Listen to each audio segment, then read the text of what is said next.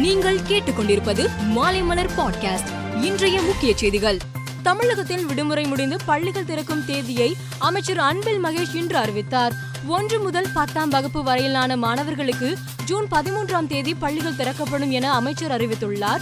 பனிரெண்டாம் வகுப்பு மாணவர்களுக்கு ஜூன் இருபதாம் தேதியும் பதினோராம் வகுப்பு மாணவர்களுக்கு ஜூன் இருபத்தி ஏழாம் தேதியும் பள்ளிகள் திறக்கப்படும் என்று அறிவிக்கப்பட்டுள்ளது. தமிழகத்தில் வரும் கல்வியாண்டுக்கான பொதுத் தேர்வு தேதிகளை அமைச்சர் அன்பில் மகேஷ் இன்று வெளியிட்டார். பனிரெண்டாம் வகுப்பு பொதுத் தேர்வு மார்ச் பதிமூன்றில் தொடங்கப்படும் என்றும் பதினோராம் வகுப்பு பொதுத் தேர்வு மார்ச் பதினான்கில் தொடங்கும் பத்தாம் வகுப்பு பொதுத் தேர்வு ஏப்ரல் மூன்றில் தொடங்கும் என்று அவர் கூறியுள்ளார். கடந்த சில தினங்களாக தக்காளி விலை கடுமையாக உயர்ந்த நிலையில் இன்று சரிந்துள்ளது.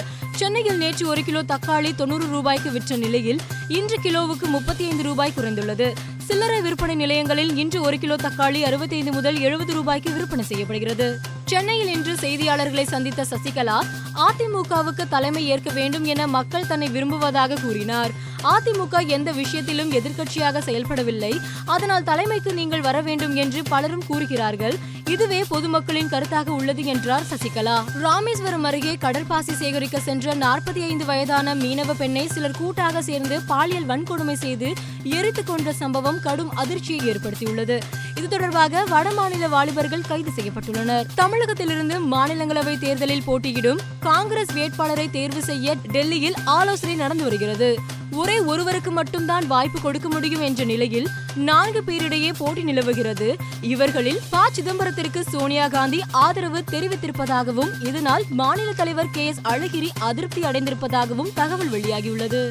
ஆந்திராவின் கோனசீமா மாவட்டத்தின் பெயரை doctor B R Ambedkar Konaseema மாவட்டம் என மாற்றி அரசு அறிவிப்பு வெளியிட்டது. இந்த அறிவிப்புக்கு கடும் எதிர்ப்பு கிளம்பியுள்ளது. மாநில போக்குவரத்து துறை மந்திரி விஸ்வரூப் வீட்டின் முன் நடந்த இந்த போராட்டத்தில் வன்முறை வெடித்த நிலையில் மந்திரியின் வீட்டுக்கு தீ வைக்கப்பட்டுள்ளது. வன்முறை நடந்த பகுதி முழுவதும் போலீசார் குவிக்கப்பட்டனர். வடகொரியா மீண்டும் ஏவுகணை சோதனையை நடத்தியுள்ளது. இன்று அதிகாலை ஜப்பான் கடல் பகுதியை நோக்கி கண்டம் விட்டு கண்டம் பாயும் மூன்று ஏவுகணைகளை ஏவி வடகொரியா சோதனை செய்ததாக தென்கொரியா ராணுவம் தெரிவித்துள்ளது. நடப்பு ஐபிஎல் தொடரில் அறிமுகமான குஜராத் அணி ராஜஸ்தான் ராயல்ஸ் அணியை வீழ்த்தி முதல் முறையாக இறுதிப் போட்டிக்கு முன்னேறியது. இன்று நடைபெறும் எலிமினேட்டர் ஆட்டத்தில் லக்னோ பெங்களூரு அணிகள் மோதுகின்றன. இதில் வெற்றி பெறும் அணிகள் ராஜஸ்தான் ராயல்ஸ் அணியுடன் குவாலிஃபையர் இரண்டு ஆட்டத்தில் மோதும். மேலும் செய்திகளுக்கு மாலைமலர் டாட் காமை பாருங்கள்.